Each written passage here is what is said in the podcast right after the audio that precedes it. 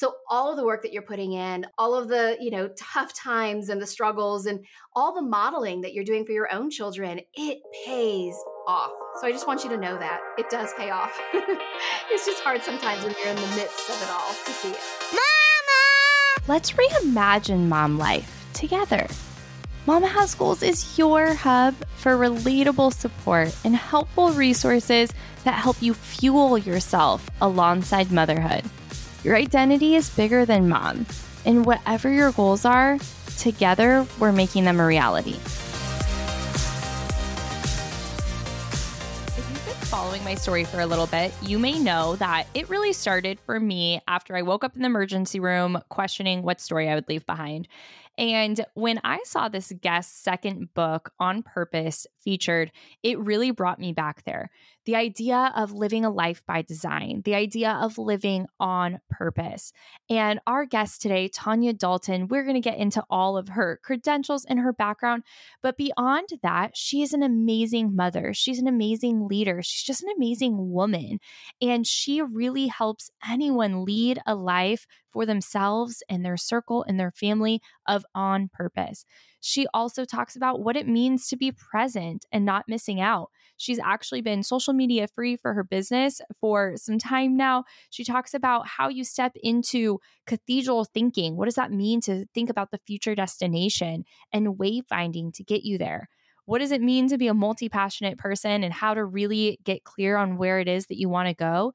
And how can you habit stack for success and allow yourself to create habits in your own life, in your kids' lives, and lead by example? What it means to be a coach for your children outside of being mom and how they overlap and how they're different. In addition to our conversation, I do want to tell you some of the things about Tanya because she is truly such an amazing person. Like I said, an amazing mom, a leader for moms as well as business owners. She's a best-selling author, motivational speaker, and a nationally recognized productivity expert. She helps executives and entrepreneurs step into purposeful leadership. Her books have been translated into eight languages around the world. Her first book, The Joy of Missing Out, was named a top ten business book of the year by Fortune Magazine. Her podcast, The Intentional Advantage, has received millions of downloads from listeners all over the world. She's also a featured expert on several networks, including N B C, Fox, and a V I P contributor to Entrepreneur dot com and Forbes dot com. Tanya is considered a thought leader in purposeful productivity and leadership by some of the world's leading publications, including Forbes, Incorporated, Fast Company, and Real Simple. She is also the founder of inkWELL Press Productivity Co., and that is a multi-million dollar company providing tools that work as a catalyst and helping people do less while achieving maximum success, including planners and some of your favorite retailers. These tools, Tanya's leadership, it truly helps any mom, business owner, achieving woman really be more productive and live a life on purpose. I can't wait to tap into this episode. Tanya, I'm so excited to have you here today. Thank you for being here. One of my favorite things about seeing your content, we're going to dive into all the different things, but you have led by example as a mom yourself with children that are now in high school and college and really lived a life on purpose for yourself. And then now all the women that you help and your kids have been able to see you do this. So I just want to thank you for being an inspiration for me and the moms that are watching you crush it and kill it, and also helping other women along the way. My favorite thing is when people step into their power and lo- use their own learnings and their own life to lead others and create magic for your own life through tools and leadership and everything you do. So just thank you for doing that. And thank you for being you. Well, thank you so much for saying that. You know, it's it's such an interesting point of motherhood when you have kids in high school and in college, because you feel like all of that work you did in the trenches, you know, with all the, all of the hard, really, really tough stuff when they're little, and then you're going through junior high and all of that. And there are days where you feel like, oh my gosh, is this worth it? What am I doing? What did I get myself into? And you get to this point where they're really starting to, with my daughter who's in high school, she's just starting to get a lot more independent and she's kind of spreading her wings. And then with my son, who's in college, like somewhat adulting. We won't say full adulting yet, but it's amazing to see all of that work, that investment that you put into your kids, to see it come to fruition. You know, there was this moment when I dropped my son off at school his freshman year. So, you know, we had done the convocation, we'd moved him into his dorm room, We're outside of his dorm room and we're about to leave to drop him off at college. And I'm doing my best not to cry. And my daughter's doing her best not to cry. And my husband's like keeping it together. And I'm hugging my son. And he's been my nervous Nelly growing up. I always say, like, he was the one who was like, Mom, what if I don't know where I want to go to college? Or what if I, what if I get a degree and I don't use it? And I'm like, well, you'll be like everybody else in the world, so you'll be fine. Uh, but he's been my nervous Nelly. He's always been really nervous. And I'm standing outside of his dorm, giving him this amazing hug, this amazing moment that we've thought about, you know, since the moment he was conceived. I've thought about that particular moment his whole life, my whole life. And uh, I hug him and he looks at me and he goes, Mom, I'm ready. And he turns and he walks into his dorm and he doesn't look back. And to me, it was like, oh my gosh, that, that's what motherhood's about, right? Giving your kids the independence and the autonomy to feel like they can go and be who they are designed to be. So um, I just want to say that because I know we have a lot of moms listening today. If I could bottle up the feeling I had in that very moment and hand it to you right now, I would. So all of the work that you're putting in, all of the, you know, tough times and the struggles and all the modeling that you're doing for your own children, it pays off. So I just want you to know that it does pay off. It's just hard sometimes when you're in the midst of it all to see it. Yeah. And, you know, it's such a good perspective because, you know, my oldest is four, right? I'm in a completely different season.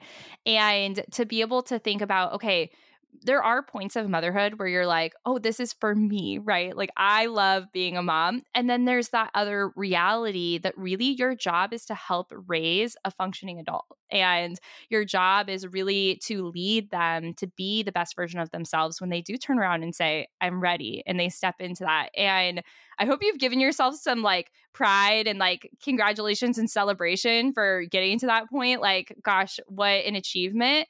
But it doesn't ever really end, right? It just transitions and changes. And now it's a whole new level of new identifying what it means to be mom. So how is that feeling right now? Yeah, you're, I mean, you're right. That's the thing is, first of all, you know, when they're young, you're fully parenting, and then they start to get a little older, and then you're kind of coaching and mentoring, especially when they're in high school, because it's up to them to make the big decisions. You're not with them most of the day, and they have to make all these big decisions. So, you know, I remember when, when my son Jack was in high school and my sister, her kids were in elementary school at the time. And I would say, oh, I just need him to buy in on this idea, or I want him to get on board with this. And she's like, just tell him what he needs to do. And I'm like, no, no, no. When they're in high school, you are advising them. You're mentoring them because you need them to buy in. They're the one who's ultimately making these big decisions. They're the ones who, when somebody offers them drugs or alcohol, or they they see somebody they like and they want to go on a date, or they're the ones making these decisions. And it's our jobs as moms to start off with very hands-on, and then very slowly as they get older and as they become more independent, kind of taking our hands off and letting them drive the car, right? Let, let them be in charge. So now with my son, it's funny because he's finishing up his sophomore year of college. He and I meet regularly. We talk on the phone as mom and son, but we also have calls on Fridays that we call accountability calls, where I call and it's not a social call. It's, okay, how are you doing? How's your goals? What are you working on here? All right, do you have this project management done? You know, are you mapping this out for yourself? How are you doing socially? Are you getting enough sleep? And it's really very much a coaching call. So it's very different. And we treat that whole interaction very differently. And then we have other calls during the week where I'm his mom and I'm like, tell me what's going on. Are there any cute girls? And, you know, those kinds of fun things. But, you know, right now, that's part of my job is to provide that scaffolding because I want him to feel safe and secure and to feel really confident in his own skin. And if I could do that as a mom, I've done my job. Yeah, how cool that you're helping him in really both of those hats, because some kids and maybe even some moms listening didn't have either, right? They didn't have either. And then sometimes we sit in one hat or the other, like you're just coaching and you're missing that mom layer, or you're just momming and you're not having that mentor or coach layer. So like, again, kudos for you for doing both.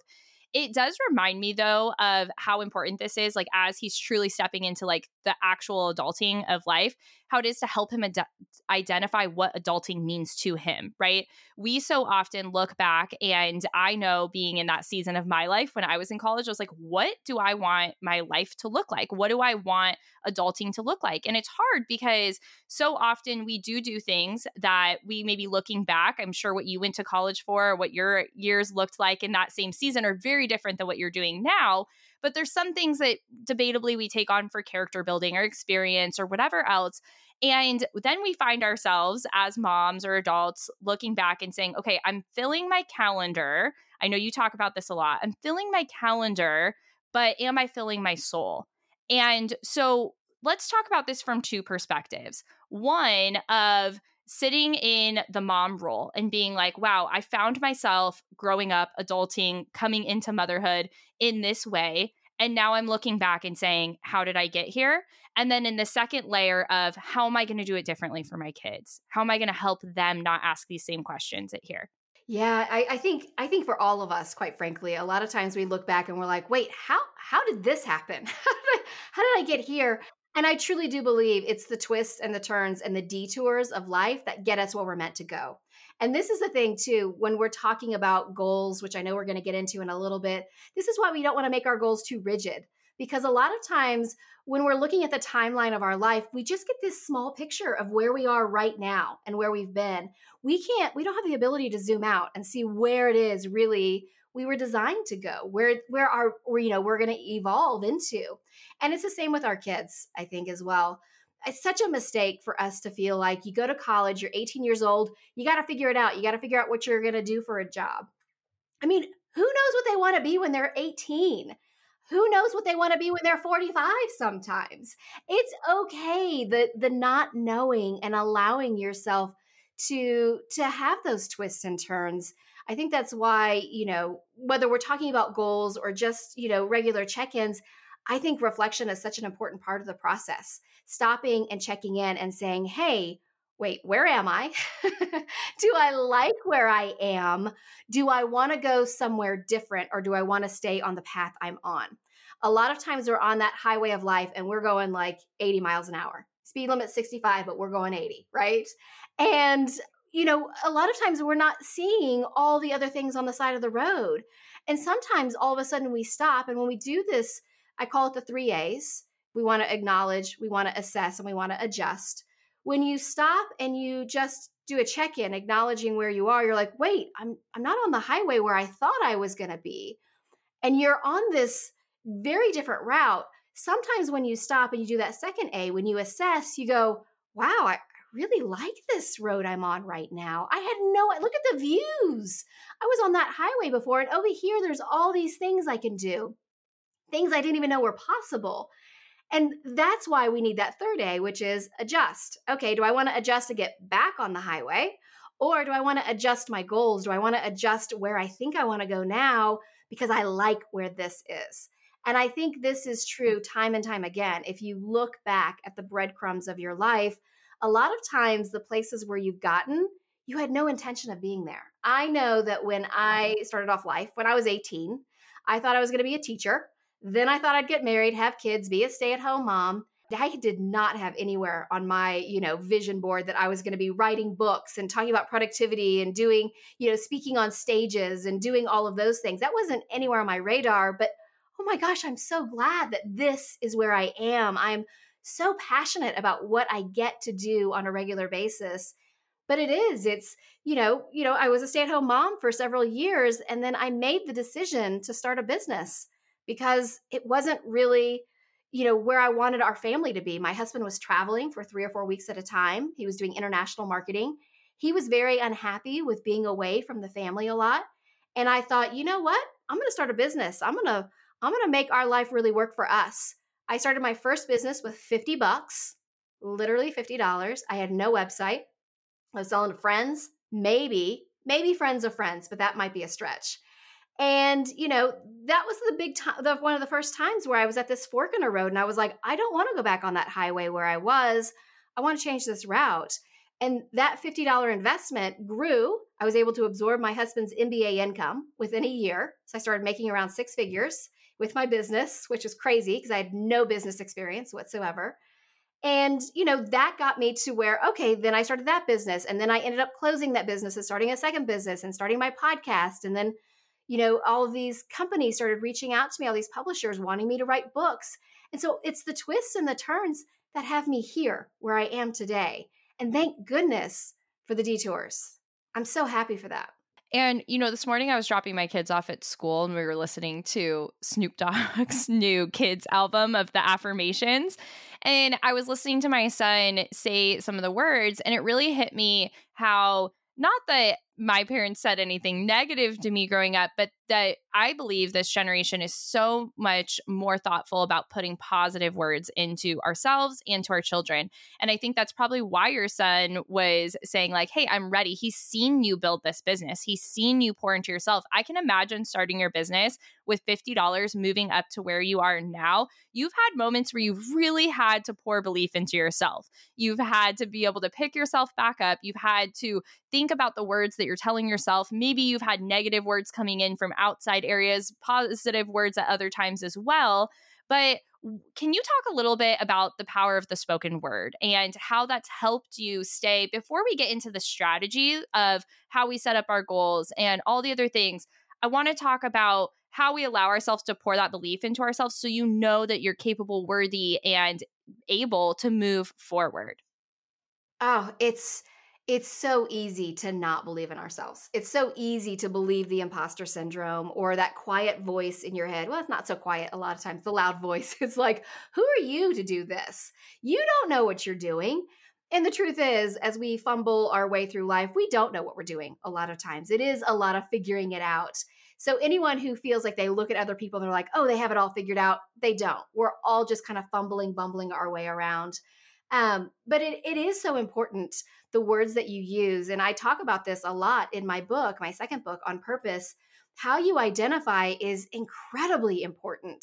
You know, if you want to grow a business, let's say, for example, let's say that you are ready to really step into running a business.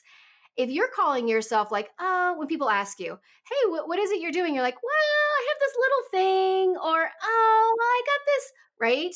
You're making it smaller. And guess what? People believe you. When you tell them, I've got this small little thing, it's no surprise they're treating you like you're a hobbyist, right? Whoever it is you're wanting to be, choose to project that. People will believe you. You will believe you. That's the, the side benefit. It's funny because, you know, going back to talking about my son, I was just talking to him last week and he was saying, you know, I really feel like I, I got to get some better morning habits. And he goes, I need more discipline. And I was like, honey, you don't need better habits or more discipline. You need a new identity. You need to really identify who you want to be. If you want to be someone, because he struggles with procrastination. That's one of his big Achilles heels, is he struggles with procrastination. And he's like, I'm tired of being a procrastinator. And I said, well, stop telling yourself you're a procrastinator. Tell yourself that you're a person who gets things done. I said, all you need to do is start creating these little tiny micro habits, little tiny things that you're doing that prove to you that you're getting things done. You know, I said, you know, sitting down on Sunday and mapping out, you know, doing the whole thing. We have a whole exercise that we've done as a family where we sit down on Sundays and we map out what we're going to do for the week and, and all of those things. I'm like, sit down and, and make sure that you're doing that for yourself. And then make that plan. And all you have to do is once you've done one of them, think, you know what? Not, I'm not a procrastinator. I'm a person who gets things done. I said, once you start doing that and you put that loop in your head, all of a sudden you start believing that. And guess what? Everyone else believes it too, if that's who you choose to project yourself as. So, you know, for me with running a business, I could have very easily said, who am I? I have never even taken a business course in college. Who am I to run a business? And now I run a multi-million dollar company that I started with fifty bucks, but I've chosen to identify myself as a successful businesswoman and I've stepped into that. So being really careful with the words you use. And I think this is true, you know, when we're identifying ourselves with what we're putting in our bio, on our resume, or even on social media. When people ask us what we do, how do you talk about what you do? How do you talk about your job? Are you someone who says, well, I'm a stay-at-home mom. I just stay home with the kids. If you use the word just when you're describing what you're doing, stop. That word just is not doing you any justice, okay? If you are a stay-at-home mom, you're the C E O of your family, right? You're the, you're the C E O of the house. You're running all the things. That is, that's a big job. If you are working part-time, don't say, oh, I'm just working part-time. Step into that. Own it. How do you want to describe it? Because people will start to describe you that way. And the next thing you know, that identity is stuck. So it's really important to be really mindful with the words we're using, not just with our kids. That's obviously very important. But be gentle with yourself. Really think about, would I say this to my kids? If I heard my kids saying to themselves what I am saying to myself, would I be okay with that? Or would I pull them aside and say, honey, uh-uh, we don't talk like that? I want you to really think about that, because so often we don't think twice about the ugly things that we say to ourselves.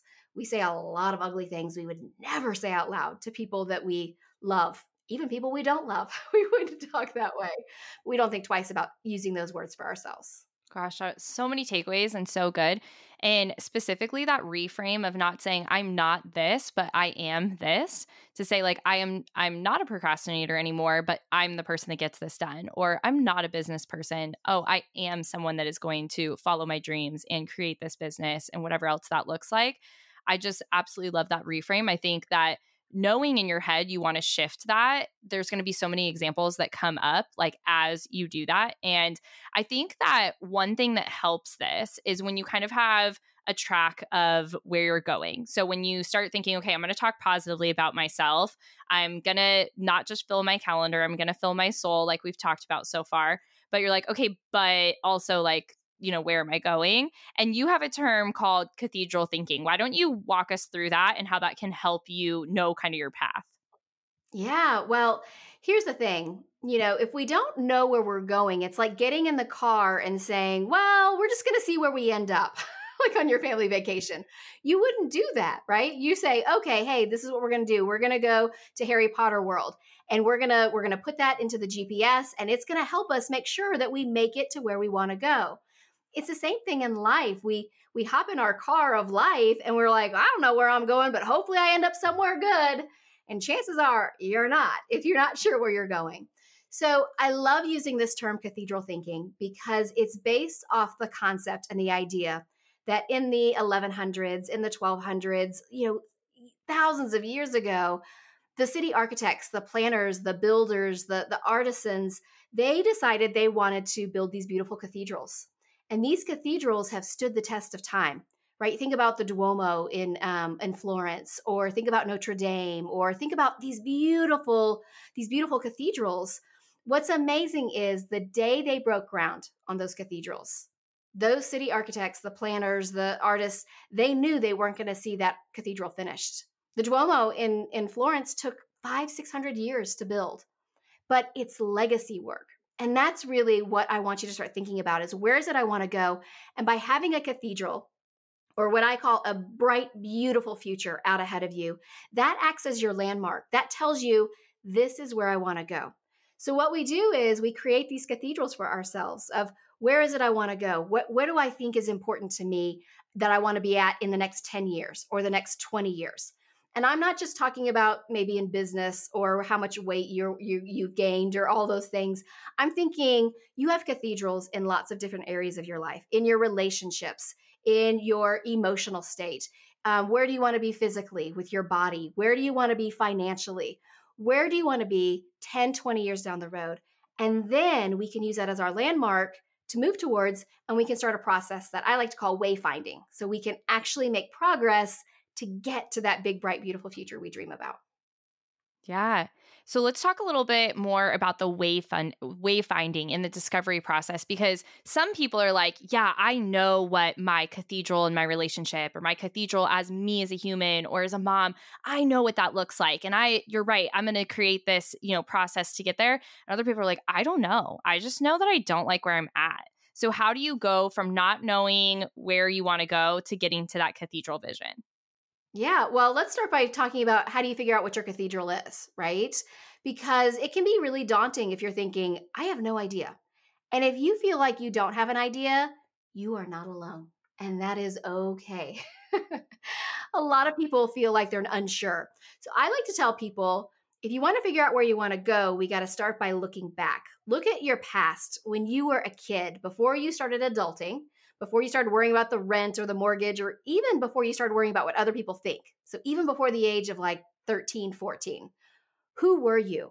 What were the things you were passionate about? What were the, the tasks and the activities and the, the projects? What were the things you got really fired up about?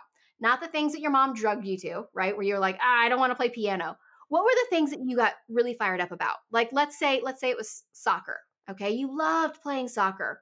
We can agree your cathedral today is not that you're going to be a professional soccer player, but ask the question, why? Why did I want to be a soccer player? Why did I love soccer? Was it the team aspect? Was it moving your body? Was it being outside? What were the things that you really loved? Start to gather some of these little things that you used to enjoy and ask yourself, why did I like them? Same thing with what did you want to be when you grew up? You know, a lot of us had these amazing ideas of what we wanted to be when we grew up. Well, I want to be the president, or I want to be, you know, this, that, or I want to be an alien, or I want to be Wonder Woman. Okay, why did you want to be Wonder Woman? Was it because she stood for truth and justice? Was it because she inspired a whole generation of young girls? What was it about that career that really appealed to you? And start gathering together these little scraps, these little whys. Oh, I love this because of this. And as you start to bring them together, you'll see these patterns emerging. And then you'll start to say, oh, this is tied to what I really love. This is who I am at the heart of me. So our purpose is very often hidden in our past. So that's that's where we can start figuring out where that cathedral is. Um, but then it becomes, all right, that cathedral is really far away. ten, twenty years down the road. That's like, I am here and there's this giant Grand Canyon of where it is I want to go. That's really far. And that can feel very daunting. And that's really when imposter syndrome comes in, because it's like, who am I to think I could possibly do this? So we use a process called wayfinding. So if we think, okay, if you think, imagine, like think about when you're in second grade and you're making a timeline and you have a little dot that says you are here and there's a line and it's like where you want to go, right? So all the way there at the end is our cathedral. That's your potential, where you think you want to go ten, twenty years down the road. That's really far. So let's bring our dots a little closer. Let's make the timeline a little bit closer. If that's our potential in ten to twenty years, what do I think is possible in three to five years on that timeline that gets me to that cathedral? Okay, well, if that's possible in three to five years, let's back it up even more. We have our potential, ten to twenty years. Then what's what do we think is possible? And then what's practical on that timeline in twelve months, eighteen months? What could I do practically that would get me along, along that timeline to that big, bright, beautiful cathedral? All right, see how we're getting closer? That cathedral is starting to get a lot closer and we begin to create that path. All right, well, if that's what's practical in the next twelve to eighteen months, what do I need to prioritize? What do I need to prioritize in the next three months, the next six months, the next nine months? Those priorities, those are your goals. Those are the goals you want to set for yourself. So often we set goals based off what everybody else is doing. Ah, oh, this woman over here, she's doing amazing things. I should do more of that. Or, oh, this woman's running this company and I want to do things like this. So I'm going to do things like her. And we lose sight of who we are. If you have that cathedral and you use this exercise of wayfinding, where you look at the potential, back it up to what's possible, then what's practical, then we prioritize, then we know our goals are aligned to where it is we want to go. And that's what's amazing, is then we accomplish these goals and we have all this momentum to keep moving forward along that timeline of our life of where it is we want to go. That's how we end up at that big, bright, beautiful cathedral. Yeah. And so one of the biggest things that stops people from success is losing focus, right? And losing that momentum. And I think that this happens a lot with someone that identifies as like a multi-passionate person. So it's really hard to stay focused when you're like, but I also want to do all these things. And what if I want to have ten timelines instead of one? And I know you talk about unraveling the myth of the multi-passionate person. So let's break that down a little bit. Yeah, well, I think a lot of times when we use that term multi-passionate, we're hiding. We're using that as an excuse. I can't commit because I have too many things I, I love. I mean, the truth is, if we were to search every corner of the earth, we were to go far and wide, you would never find a person who's like, one thing, I only love one thing. right? We're all multi-passionate. We all have lots of things that we love. So first of all, you're going to have more than one cathedral because there's more than just one facet of you. So you might have a cathedral that's tied to where you want to go with work. You might have a cathedral about where you want to be physically. Like one of my cathedrals is that I want to be flexible and strong in my golden years, right? You might have cathedrals with your relationships. One, my cathedral for my relationships is I want to have really strong relationships with my kids and their families so that we can go traveling together, right? So all the things I'm doing now are to get to that cathedral with those relationships or where I want to be physically. So you're going to have more than one cathedral. But if you hide behind that term of multi-passionate, it can keep us from moving forward, especially if you're thinking, well, I'd love to do this thing, but I have I have all these things I want to do. What I usually tell people is, all right, have you listed them out? Because a lot of times it's just a list in your head, right? That's just, you know, you're not even sure which direction to go and you feel like it's spinning you in circles. So let's let's start by making a list. And you write out all these different things. Don't worry about ranking them, just list them out. And then we want to do three columns. I call this the pie activity. Pie, P I E. First P is powers. Okay, on a scale of one to ten, how does, you know, you go through the task list, right, of all these things you're passionate about. How does this first one, how does that fit into your powers? Is it something that you feel is a gift? Is it something that's easy for you to do? Do you feel like it's something you get really, you know, that you love doing because it's one of the things that's you're really good at?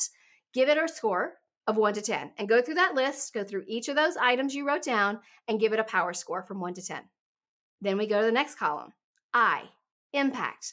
Okay, on a scale of one to ten, how much of an impact will this make in my life, in my family's life, in the world? How much of a difference is this going to make? And give it a score, one to ten. So, okay, so so far we have a P, powers, I, impact, and then we have a third column, the E, excitement. How excited are you about this? Just because you're good at something doesn't mean you should do it, right? Because there's lots of things that we're good at that we're not really passionate about. So let's let's see, how excited are you about this? So give it a score, again, one to ten, right? How excited am I about each one of these things I listed out? So now we've given everything a score. All you have to do is add your, your powers, your impact, and your excitement, and the high score would be thirty, right? Low score would be zero. So now we can start to rank all of these. Each one of these has a score and you can start to rank them and say, oh, these are the things I really do get excited about that fits into my gifts that I think is going to make a difference in my world and the world of other people as well. And we can start to get really clear. Oh, I thought I really wanted to do this, but I'm not even that excited about it. Or this is not something I'm really good at. So then we can start taking those things off that list and get really clear about what's at that top. What is it we really want to do? And that's how we stop identifying as multi-passionate and we start identifying as we want to be. Ooh, you know what I want to be? I figured out I want to be a caterer. I love cooking. I get really excited about it. I love interacting with other people, right? And that's that's really what we want to do. We want to get really clear about where it is we want to go. Gosh, I love that acronym. That is so good. Powers, impact, and excitement. And it kind of brings me back to when we were talking about the affirmations and the power that you speak into yourself and those words, that you can always come back to that. Because when you hit that challenging spot in whichever you pick to go towards, you can be like, oh yeah, I do have the power here. I do have the impact in this. This is why I'm doing it. This is why I was originally excited, going back to that, because there's going to be down days in whatever you pursue. And you can come back and be like, what is my pie? And I, I actually love this play on like, go get a slice of pie, like go like look at your slice of pie of like why you picked that in the first place and come back to it.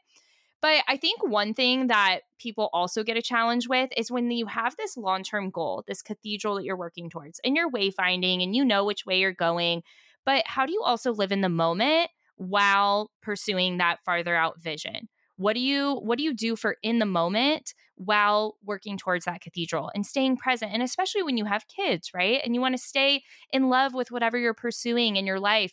You know, this is so much of what you speak about of like really being present and filling your soul. So how is that like more executed than just like a thoughtful, you know, comment to be present and thoughtful? It is so hard sometimes to feel like you're you're present because there's so many things pulling our attention.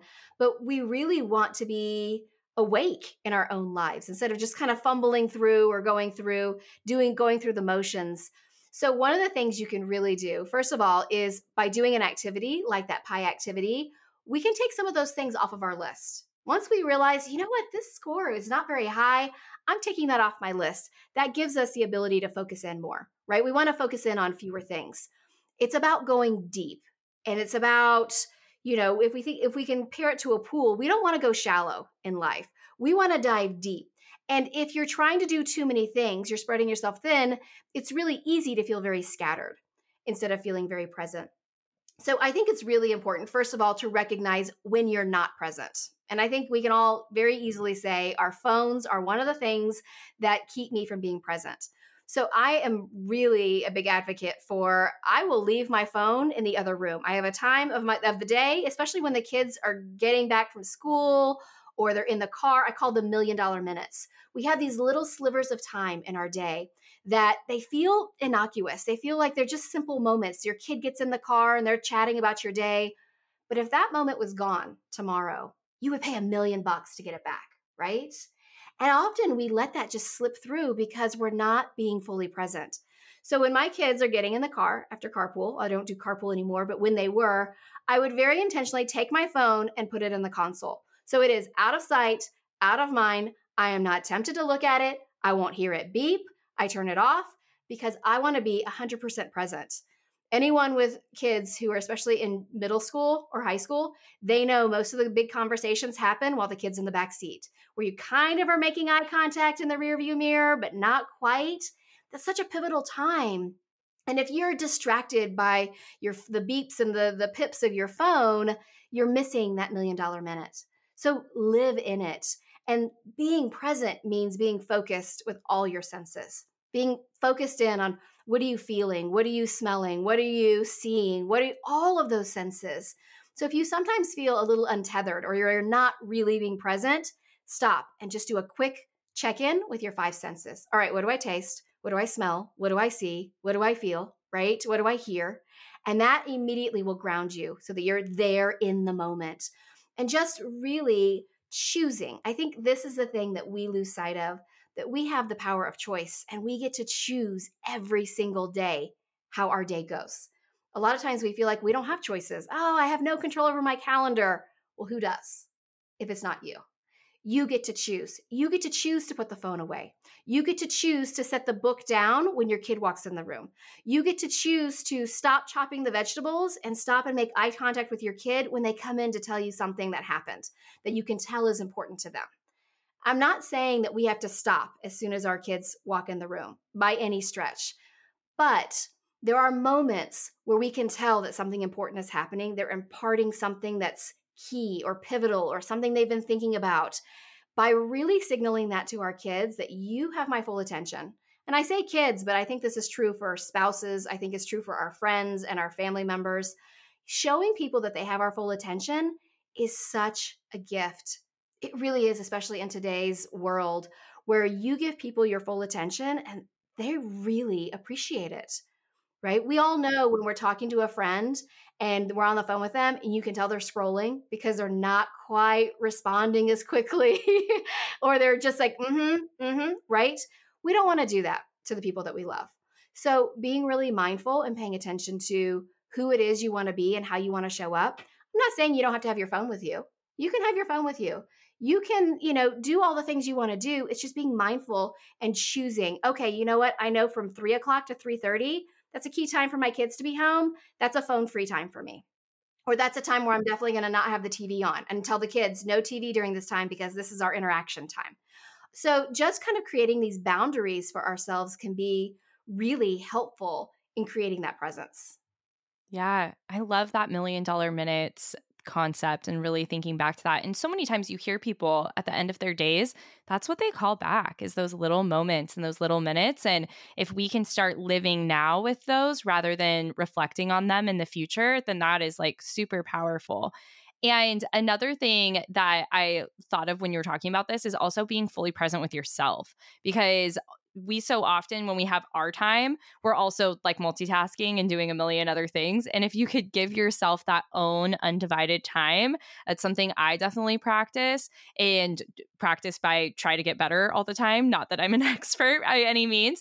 And so I think that that's really important too. Like you said, it's not just your kids and giving them your presence or your partner, but you and anyone that you truly care about. And you've really taken this another step with going off of social media. And that is really great. You know, I always say there's a lot of good that is on social media. I don't like to hate on it one hundred percent, but there's also a lot of bad and there is a lot of distraction. And so I'd love for you to just kind of bring us up to what made you make that decision and how it's impacted you personally and professionally and as a mom with kids where social media is a part of their life. They're older. Yeah, well, it was it, it was a very intentional decision because I did feel like being on social media made me less present.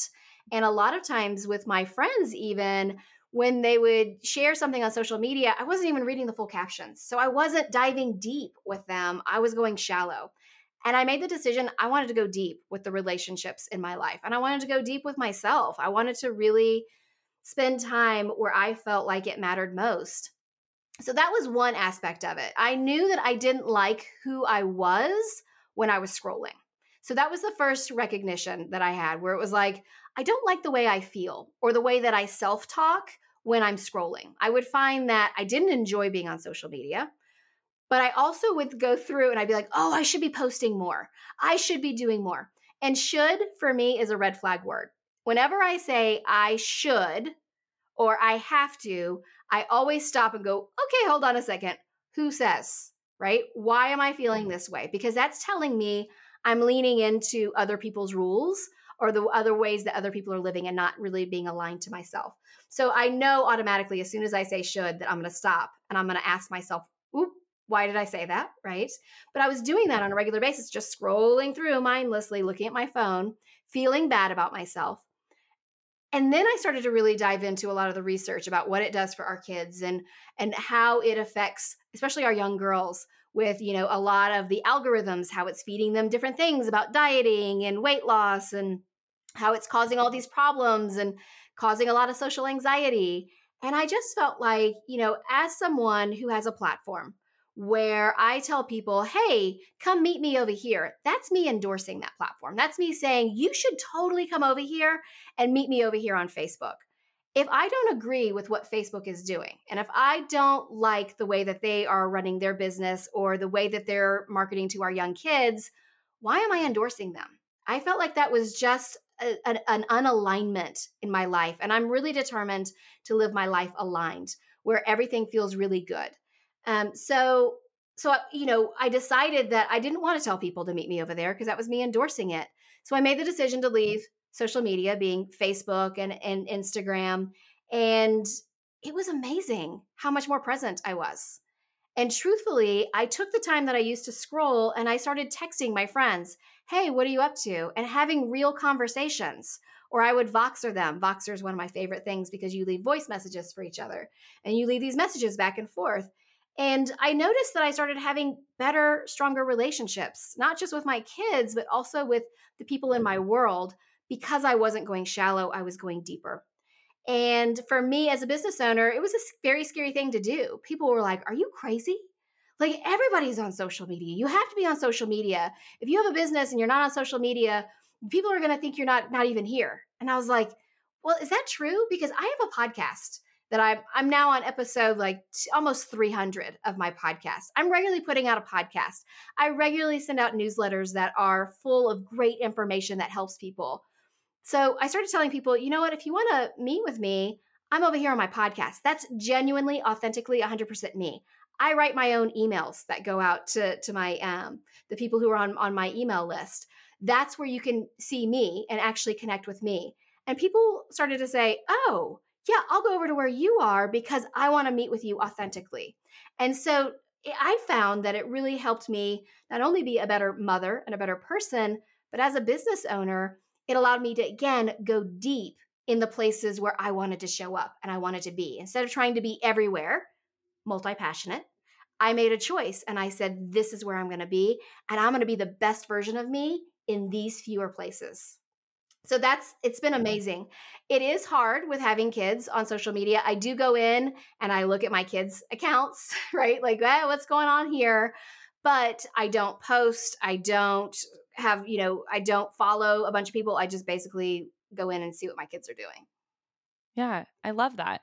And because you have more of that mental space and capacity because you're not involved in everyone else's social media, you're able to have this better relationship as a mom, which makes it so you don't have to be as concerned about what your kids are doing on social media because you are having better conversations and you can still check in because we know kids, you know, are a different version online sometimes, but it gives you a, yeah, but it gives you a way to kind of have that. And Um, from just a like business standpoint and strategy standpoint, you don't, you know, in the business world, we talk a lot about not owning your audience on social media. Like your account can get shut down overnight. You don't have really like contact information about these people. You don't own your audience. And you, um, for those that aren't in the business world, your followers actually see a super small percentage of your content. So I think it's like ten percent of your followers see your content and the algorithm really controls what they see, where if someone's on your email list, they're getting your email. Like your email is not blocking that email for the most part. And there's a couple exceptions.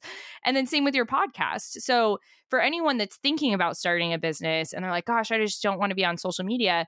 Sure, there's some benefits, but there's also a lot of negatives. And yeah, you pour a lot of time and energy into creating content that only a percentage is seeing. And at the end of the day, you don't own your audience. So I think it's amazing that you've made that transition. I think that's really great.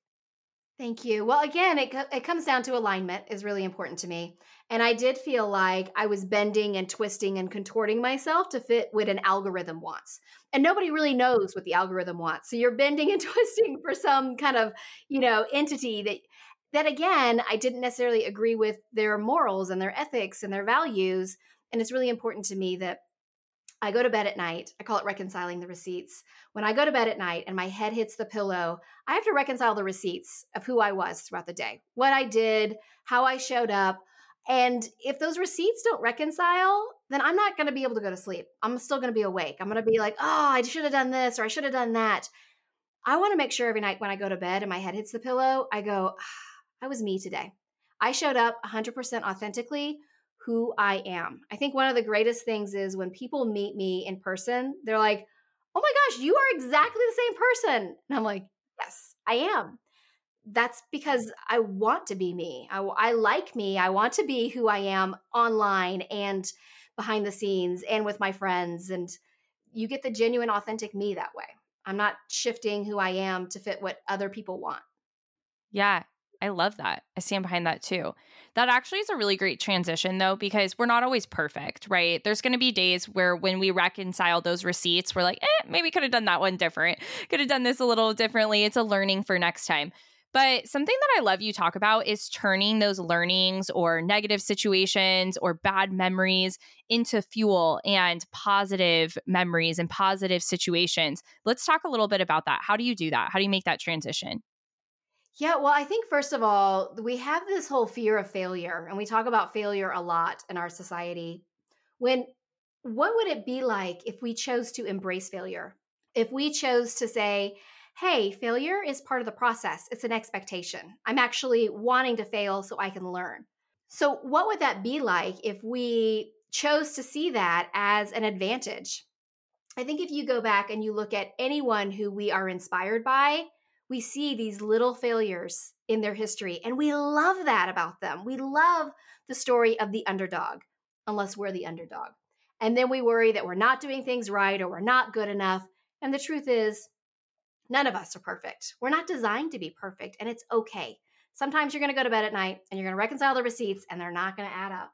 And you're going to think, oh, I wish I had done something differently. That's okay, because when we fail, we learn. We know that. We tell our kids this. This is the same advice we tell our children. It's okay to fail. I mean, think about if when our kids failed, we just said, well, I guess that's it. I mean, when your kids started walking, they didn't walk right away. They fell down fifty thousand times. And yet we kept encouraging them, like, get back up. You can do it. When they rode their bike, they fell over. They fell over. They fell over. And we kept saying, okay, I'm going to run behind you. I'm going to hold you from behind. And then I'm going to let go. So we know that that is true, that failure makes us stronger and that eventually we'll overcome it. We just have a hard time internalizing that in our own stories a lot of times. And it's hard if you feel like you're stuck in a cycle where you feel like you're just failing again and again. But the truth is, if you stop and you look over the breadcrumbs of your life, you're going to see all these little mini failures and big failures and things that didn't go well and times where, you know, you're you're not really proud of the things you did. And maybe you feel a little bit of guilt or a little bit of shame, but you're also going to see these, these uh, peaks. You know, there's some valleys in your life map. There's also some peaks. After you had some things you didn't really like, there were some things you loved and some things you did really well. So we're never stuck. I think that's the that's the mis you know that's the belief that a lot of people have, that the opposite of stuck is unstuck. That there's this like magical moment, the clouds part, and suddenly you're unstuck. The opposite of stuck is action. Tiny action, little action, just doing something small to get you moving in the right direction. You fall off the bike, you get back on, right? Doesn't mean you're going to take the training wheels off right away. You're going to have somebody running behind you for a while maybe, but you get back on that bike. You take action instead of just saying, well, I fell down and I guess that's just how it is. We get back up and we try again, just like we do with our kids. Yeah. But so often I hear in myself, as much as I hear in the women in our community, they're like, yeah, but, and I think that but usually comes from this fear, right? So they can be like, okay, well, there's going to be this failure, but also I'm just like fearful. I'm fearful of this failure. And, you know, if we, you're saying basically don't see failure as the enemy, like it's okay to fail, like failure is inevitable for your growth and for your success. And we talk about that a lot here, but I know you also talk about like not seeing fear as the enemy, that removing fearless from your vocabulary as you say it. So talk a little bit about that. Yeah, I, I think too, it kind of goes with, like you said, this idea of failure is we feel like we're supposed to be fearless, that we're supposed to just step in with this confidence and be ready to go. And the truth is, fear is amazing. Fear is so good. If we get rid of fear, we're going to lean too far over when we're looking at the Grand Canyon, or we're going to jump off the roof when we're putting on the Christmas lights and not use the ladder. Fear is really important to our survival. And oftentimes that feeling of fear manifests in like, ooh, a little bit of a, like a lightness in your stomach or some sweaty palms or a little bit of shortness of breath, which is exactly the same as it feels when you're excited, right? When you're at the top of a roller coaster and you get that light feeling in your stomach and a little bit of sweaty palms and a little shortness of breath. What if we chose to say, you know what? It isn't fear. This is excitement. This is me getting ready to do something new. Because when we step out of our comfort zone, there's going to be discomfort. There's a reason why it's called comfort zone, because it's comfortable. It's like sweatpants and Netflix. It's easy. Stepping out of that comfort zone means discomfort, which means fear, which means it's going to feel uncomfortable. In fact, one of one year, my word of the year was discomfort, because I knew I wanted to grow. And I knew that when I was stepping out of what was comfortable and I felt that discomfort, I wanted to remind myself, oh yeah, I chose this. Ah, this was me choosing this to step out of that. So you're going to experience fear, and fear is okay. Let's focus, instead of being fearless, let's focus on being brave, looking at fear and choosing to step past it. That's what firefighters do, right? That's what soldiers do. They're not fearless. They're brave. And there is a very big difference between the two.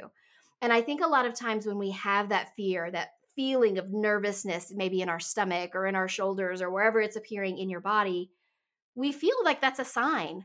Ah, it's a sign I shouldn't do this. When maybe it's a sign that your roller coaster is about to go down, and that's the most exciting part. So just reframing how we look at that and embracing fear. I know for me that when I have embraced fear and I've chosen to make fear my friend, those are the times where I've experienced the most growth. That's when I have seen the biggest shifts in my trajectory, the biggest leaps in where it is I want to go. But you have to choose to be friends with fear and to look at it look it in the eye and say, you know what? What's the worst case? I mean, that this is a good exercise to do. What's the worst that can happen? When we have fear and we think to ourselves, what's the worst that's going to happen? Then we ask ourselves, is that really the worst? Like, okay, so let's let's go back to like, you know, the idea of starting your own business. You think to yourself, well, if what if I do this and it fails? What if it doesn't happen? We could end up homeless. We would be on the streets. It would be terrible. We won't have any money. That's where we go. Is that true? Is that really true? I mean, are you not going to be able to maybe move in with your parents or a friend, or you'd figure something out, right? You have other skills you could use. Now, you know, sleeping on your parents' couch, not ideal, but it's also not the end of the world. So let's really make sure that we're not letting the monsters run wild in the hallways of our of our brain, because that's what we tend to do. We go straight to that. We're going to be homeless. We're going to be living under a car under a bridge kind of a thing, when the truth is that's not really going to happen. You're not going to let that happen. If things start going south with the business, you're going to pivot, you're going to shift, you're going to change things. And if you do run out of money, I guarantee you have a network of people who are going to be there to help pick you back up. And that's mm-hmm. that's not a terrible thing at all. Yeah. I love when people give the analogy of, okay, worst case scenarios, going back to what you're doing right now. Like in reality, like if you're like, oh, I want to leave my job and do this. Okay, well, worst case scenario, you go back to what you're doing. Worst case scenario, you go back to what you're doing. So giving yourself the option to move forward. You know, I could talk to you for hours. We haven't even tapped into so many of the strategies that you have for your goal frameworks. We're going to have to have you come back and do a part two. But exactly what we're talking about right here is really living on purpose, to choosing how you live and what your life looks like. And you have your new book, On Purpose. Before we end here today, I want to make sure that we give that some time, because I looked through the preview and I read the free chapter and all of that. It is amazing. So I'd love for you to just give our audience a little bit more of what they can tap into, where they can find it, and who would really benefit from reading this other than everyone, because living on purpose is important for everyone. Yeah, definitely. It's it's a book. It is a book for everyone. It's, you know, the name of the book is On Purpose, The Busy Woman's Guide to an Extraordinary Life of Meaning and Success, because I really do believe every single one of us is designed for an extraordinary life. I think it is stopping and choosing. And I think so often we feel like we're so busy or we have so much going on that that's just not possible. And the truth is, it is. I can tell you that. I, I'm a host of a podcast. I run a multi seven figure company. I'm a mom. I write books. I have time to do the things I love to do. And it's because I choose to lean into different areas of my life at different times, right? I don't, I don't believe in balance. That's a whole nother conversation. Um, but But really what the books are about, On Purpose, and my first book, The Joy of Missing Out, it's really embracing that power of choice, seeing the choices you have, and then leaning into those choices. Where do you want to go and how do you want to get there? I think there's nothing more incredible, nothing more extraordinary, quite frankly, than living a life on purpose where you feel like the work you are doing matters. And when I say work, it doesn't mean necessarily going to a corporation or a company. It could be the work you're doing as a stay-at-home mom.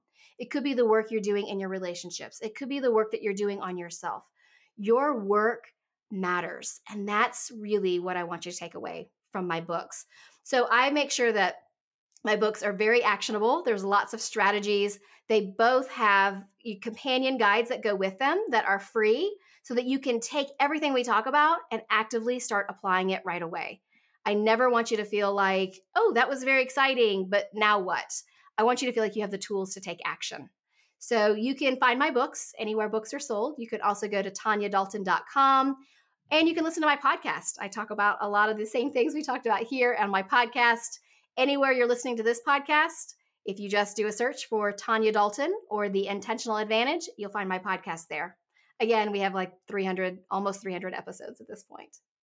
Amazing. And let's talk about your other resources, because some people love the free resources, the low income or the low cost resources of the book, but then you have some really great tangible, like day by day tools that people can tap into, the planners, the productivity tools. Talk a little bit about those. Yeah. So I am the founder of inkwell Press. So all the things that we talk about here, especially with goal setting, I have a goal setting planner that aligns with all of this, with the wayfinding and figuring out your cathedrals. Daily planners, weekly planners. These are all tools that I used actually with my kids, and my kids still use them to this day uh, because it really was important to me that I not just talk about these things, but you have the tools to be able to actively apply them. So uh, you can go to ink well press dot com to find links to all the different products that we offer. I also have products in Staples and Office Depot, uh, which is a lot of fun to get to see those in person as well. But ink well press dot com is a great resource for all the things that we talked about here today and having a tool to actually be able to apply them.